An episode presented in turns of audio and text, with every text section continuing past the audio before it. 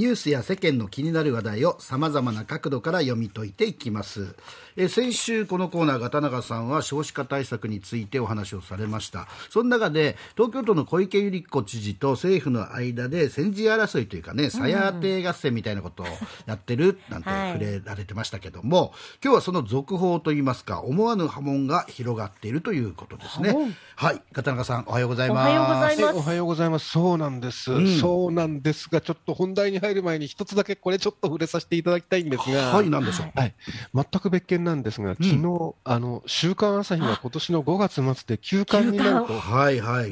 はい、発表されまして、うん、まあ、同じ業界を生きた一人としてちょっとショックでした。はい、はい、あの実は週朝とサンデーはともに大正11年、1922年の4月2日、日本で初めての総合週刊誌として刊行した、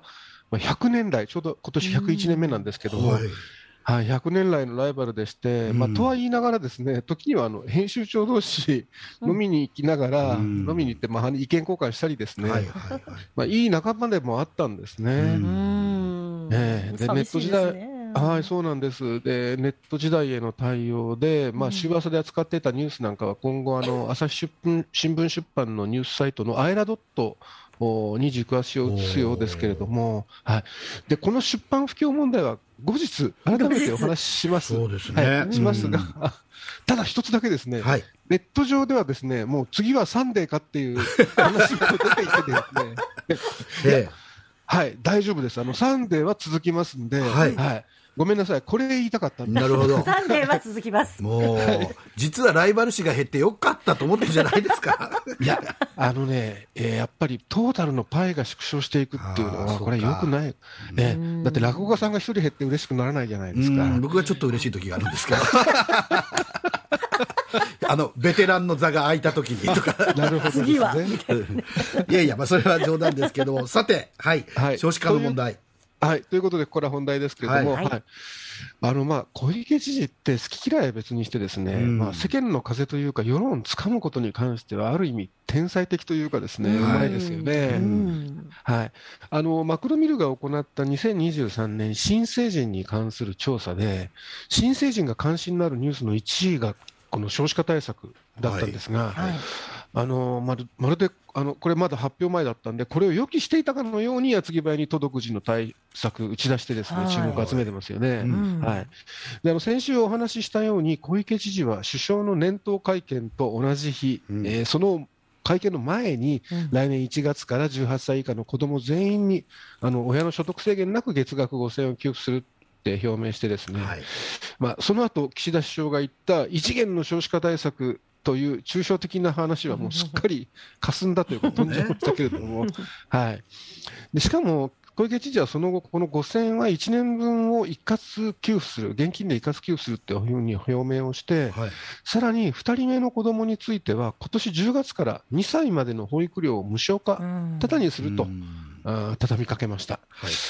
まあ、記者なら、区議会議員選挙もある4月の統一地方選を前に、政府・与党に先手を打ったと思いますから、うん、あのその後の会見では、国より早く少子化対策をする狙いがあったんですかっていう質問が出ましたが、はい、まあ、予想してたんでしょうね、うん、この切り返しがまた小池節でして、はい、いえ、そうではなく、国が遅いだけの話です。なるほど。ときました。はいでさらに国民に刺さるそういう政策を掲げ、かつ速やかに実行することが必要だとも述べて、うん、まあ、首相をはじめとしてですね政府・与党幹部はきっとはがみしたでしょうね。はい。で実はこの舞台裏を垣間見ることができる記事が以前もご紹介した毎日新聞デジタルの名物コラムあの14色のペンにあったのでご紹介します、はい、はい、17日暮らし医療部横田愛記者の記事でタイトルは霞が関をざわつかせた年頭の首相の一言です。はい、でじゃあ、何が霞が関をざわつかせたのかですけれども、先ほどあの岸田首相は4日の年頭会見で、異次元の少子化対策に挑戦すると表明したとお話しましたが、はい、何もメニューを示さなかったわけじゃなくて、その第一に児童手当を中心とした経済的支援の強化というのを挙げたんですね。ところが、これが厚生労働省をはじめとする霞が関の官僚たちには寝耳に水で、想定外だったんです。はい、記事にはあのこの横田さんの記事には、テレビ中継でこの発言を聞いた事務方幹部はびっくりしたと目を丸くし、うん、別の政府関係者は迷走していると吐露したとあります、はい。はい、こういうことなんですね、うん、実は岸田政権の少子化対策はこれまで全世代型社会保障構築会議 というところで議論を重ねて、去年の暮れにですね公表された報告書で優先課題とされたのは、うん、生まれてから2歳までの支援の拡充とか、はい、から育休を希望する自営業者、フリーランス向けの、えー、給付の創設なんかだったんですね。はい、それが年頭会見でいきなり児童手当の拡充が最優先になったわけですよ。まあ、これが小池発言があったからかは分かりませんが、あの報告書構築会議の報告書のメニューでは地味だという官邸の判断だったそうです。なるほどね。でまあはい。まあ、有識者の意見は意見として政治判断することは私はあっていいと思うんですよ。ただ、この件に関して言えば、児童手当の拡充を後回しにせざるを得ない理由もありました。これ、財源です。もうそうでしょうね。はい。児童手当は中学生までの子どもに1人当たり月額5000円から1万5000円を支給してますけれども、2022年度の給付総額はおよそ2兆円です。はい、で、まあ、国と地方、事業主なんかが負担をして、国の負担分だけでもおよそ1兆1000億円。拡充となると、さらに超単位の財源が必要で、まあ、ご存知の通り、防衛費増額の財源もですね、今、えー、増税だ、増税じゃだめだみたいに揉めてる中ですね、全くじゃあ、この児童手当拡充の財源の見通しなんて立ってないんですね。はい、ですので、首相は否定しましたけれども、自民党の甘利前幹事長は、すぐにまあ消費増税の可能性に言及して、野党の反発を招きました。それくらい難しい話なんですね。でまた、横田記者は、えー、そもそも自民党は所得制限なくすべての子どもに現金を給付するとした旧民主党の子ども手当を真っ向から批判し、はい、撤回させた政党じゃないかと。うん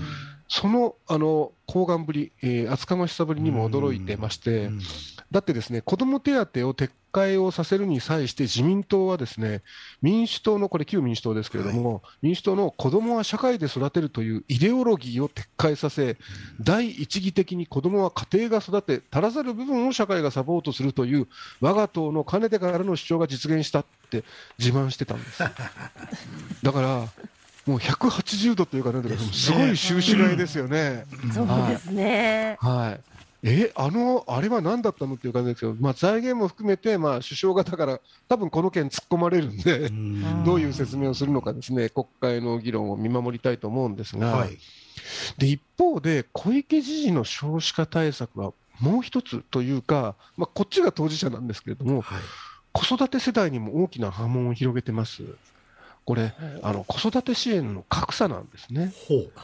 実はそもそも財政が豊かな東京都の子育て支援は充実してます。はい、例えば医療費は23区すべてで所得制限なしに中学卒業まで無料ですし、うん。あの千代田区とかあの武蔵野市、あの吉祥寺ですね、はい、なんかはさらに高校生まで無料で、で今年4月からは都内全域で高校生まで無料になる方向です。あの認可保育園の保育料も全国水準に比べて安くて、まあ、首都圏の中で比べると特にそうなんですね。はい、で保育料は2019年に始まった養護無償化で3歳から5歳はもう無料ですけれども、うん、0歳から2歳はまたお金かかるんですね。はい、でこの額、自治体によってかなり開きがあって、うん保育園を考える親の会が発行している100都市保育力充実チェックの2022年度版によるとですね、はい、都内で一番保育料が安い渋谷区は、これ、モデル世帯ですけれども、うん、で、えー、月額8850円。で、23区内は最高でもまあ3万2500円で、まあ、多くが1、2万円台です。うん、で一方、お隣、神奈川の横浜市は同じ比較で、モデルで比較すると月額3万8000円、で、えー、埼玉市は4万4000円ですから、まあ、ただでさえ差があるのに、さらに2人目は東京ならただ。えー、でその上、月5000円の給付もあるとなると、ですね東京へ引っ越しそうね。そう。なんです、東京へ引っ越したいっていう声が上がり始めてるんですね。でしょうね。はい、えーだってまあ、もちろん東京の方が家賃高いんだけれども、家賃上がってもですね、ある程度吸収できそうなんですね。これはそうですよ、はい、僕、横浜市民ですけど、やっぱり横浜市っていろいろ高い割には行政サービスが悪い。とこなんですよね。そうなんですね。あそこ給食もまだ感染給食じゃないですもんね。やってないですもん。はい。ということで、うん、ちなみにこのあの100都市保育力充実度チェックによると、全国主要都市の0歳から2歳児の保育料は、安い順に名古屋市2万9400円、堺市3万円、札幌市3万250円などで、うん、残念ながら福岡市は3万9300円、うん、北九州市は3万9900円と、高い方にランクされてます。ね、はいあただ、保育園の入りやすさ、これ、入園希望者が実際に入れた割合があるんですが、はい、これでいうと、ですね福岡市は主要として2番目に高い93.4%です。はい、先ほど保育料が都内で一番安いと紹介した渋谷区は73.9%ですから、はい、はい、いくら安くても入れなきゃ意味がないわけで、はい。まあ、だから子育てのしやすさっていうのは、もちろん一つの指標だけで決まるもんじゃないんですね。うんはい、それでもですね支援策に関して格差があるのは事実で、うん、はい、国が一律で拡充しない限り、自治体間の格差はさらに広がると考えられます。はい、はい、これ、若い世代の定着とかですね、流入を増やすための競争とも言えるもので、うん、あの東京都が子育て支援を充実する背景にもですね、あのコロナ禍のリモート勤務なんかで、あの住環境がいい、まあ、自然が豊かな周辺部とか地方に人口が流出したことがあるとも見られてるんですね。はい、はい、でまあ、ちょうど折しもまもなく引っ越しシーズンですけど、これからですね結婚や出産を考えている方とか、子育て中の方はですねぜひあの候補地の子育て支援策も比べて探すことをお勧めします。はい。ね。はい、特に首都圏とか近畿圏とかですね大都市圏に就職したり転勤する方は、隣の市役に行くだけでですね、ずいぶん違うんで、これ必須です。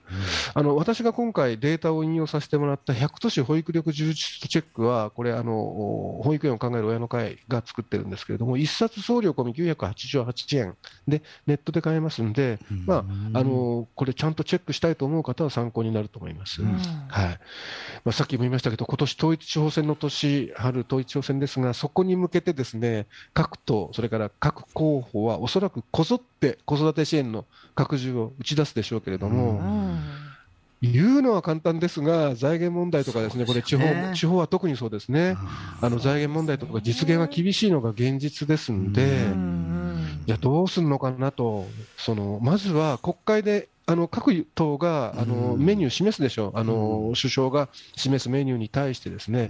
でこれがどうなのかっていうことに、まずは目を向けてみたいというふうに思ってます。なるほど、ね、ただ、今日も金サイトフラッシュでね、紹介した異次元の少子化対策を議論する初会合、昨日行われたというニュースをお伝えしたんですけど、はい、3月末までに具体的方向性まとめるっていうことだけであって、はい、財源については、その統一地方選挙後っていうことがもうすでに言っているのでね、そこのところがちょっと怪しいですよね、その拡充されて、結局、税金が上げられたら、同じことっちゃ同じことですもんね。だから、じゃあ、じゃあつって国債になったら、結局、その子どもたちがまたつけ背負うわけですよね。ね。えー、まあ、だから、まあ、はい、あの注目してますそうですね。はい、はいということで、えー、先週に引き続きまして少子化対策について、えー、元サンデー毎日編集長サンデー毎日はこれからも発行されていきます、えー、潟永修一郎さんでした。ありがとうございました。ありがとうございました。どうも